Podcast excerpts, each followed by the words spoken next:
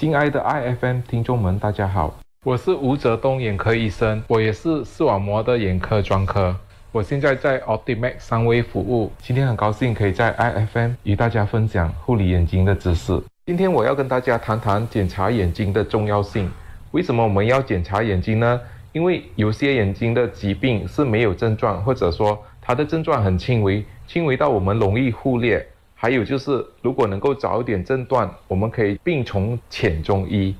我们可以从不同的年龄层来谈关于检查眼睛的重要性。我们可以把它分成小朋友们、年轻人，还有年长的长辈们。父母亲们可以观察小朋友，如果在看电视的时候有没有斜视或者眯着眼睛。还有就是跟小朋友互动的时候，当他们专心做一件事情的时候，轻轻在他背后用手遮盖一边眼睛。如果小朋友们会推开你的手，可能就是那一边眼睛他看得到，另外一边眼睛看不到，所以他才会感觉上有东西遮着他的眼睛。如果说你遮着他一边眼睛呢，他没有推开你的手，就是说他的另外一边眼睛其实是看得到的。只要我们能够在小朋友7岁之前检查到他们到底有没有懒惰眼呢，就能够比较容易治疗。我会鼓励父母亲在小朋友学前带他们去检查一次眼睛，特别就是要检查懒惰眼。父母亲们可以带着小朋友到购物广场的眼镜店，告诉小朋友们说，这边有一个仪器，你可以看进去，里面可能有一个气球啊，或者说有一间很小很小的物质在里面，很像跟他们玩一个游戏这样。在这个时候就可以很容易的看到小朋友们的眼睛，他的近视或者散光有没有很大的不同。小朋友们会患上懒惰眼，一般上是因为一边眼睛的近视或者散光度数比较高，造成那一边眼睛的视力比较模糊，所以他们会比较常用到一个比较好的眼睛，所以久而久之那个比较看不到的眼睛会越来越没有用上，就会造成懒惰眼。另外一个情况就是，如果小朋友们的近视增加，换上一个新的眼镜，戴上去感觉头晕啊或者头疼啊不舒服，就可以来眼科诊所检查。这是因为小朋友们的眼镜可能度数配得太高，所以长久戴下来，小朋友们会感觉不舒服。在眼科诊所，我们就会做一个上孔检查，就是说点药水把小朋友们的眼孔放大。这样的话，我们可以更准确的知道小朋友们的近视度数，给他们的度数带得准确，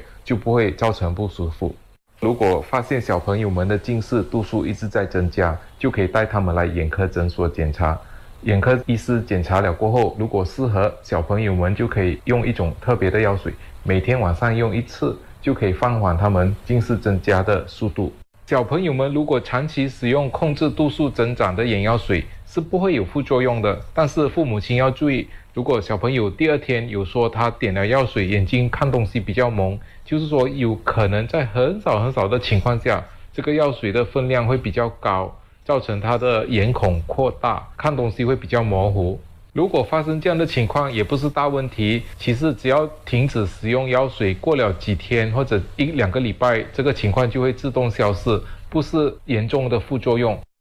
爱生活节目内容只供参考，不能作为治疗或法律依据。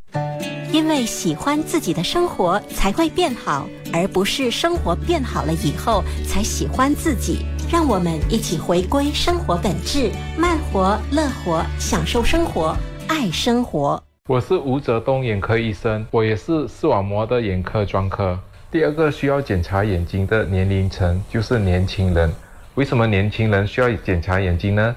最重要是青光眼。很多人都有听过青光眼，但是不明白什么是青光眼。青光眼就是眼睛的一种疾病，眼睛的眼压高过正常人，这样眼压在眼睛里面，久而久之就把神经线弄伤。青光眼的初期患者是没有症状的，就是说当刚刚患上青光眼的时候是不会感觉到头痛，视力也正常，但是久而久之青光眼就会造成失明。只要能够在刚刚患上青光眼的时候检查到，然后就可以开始用青光眼的药水，这样的话青光眼就可以控制得好，就不会失明。年轻人还有一个需要检查眼睛的原因就是如果散光一直在增加。如果发现自己的散光一直在增加，可能是患上一个情况叫做圆垂角膜。我们的眼角膜都是圆形，像足球一样。如果患上圆垂角膜，我们的眼角膜就会呈椭圆形，像橄榄球一样。检查眼睛的好处就是，真的是万一患上圆垂角膜，就不要揉眼睛，因为揉眼睛的话，那个圆垂角膜的情况会更加恶化。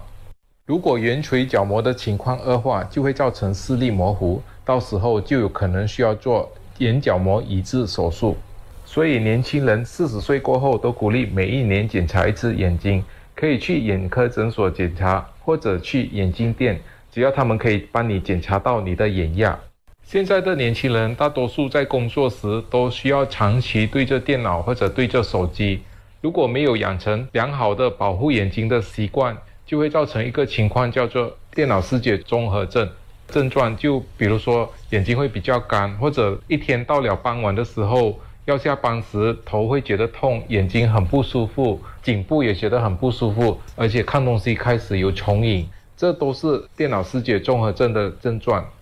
如果你有这些症状，可以试看用20-20的方法，就是说当你看电脑或者手机20分钟，就休息20秒，看着20尺以外的东西，让眼睛里面的肌肉休息。还有就是确保你的眼镜的度数配得准确，还有周围的灯光要柔和，不要太刺眼，电脑的距离还有你椅子的高度和不要驼着背看着电脑，这些都可以帮助以上的症状。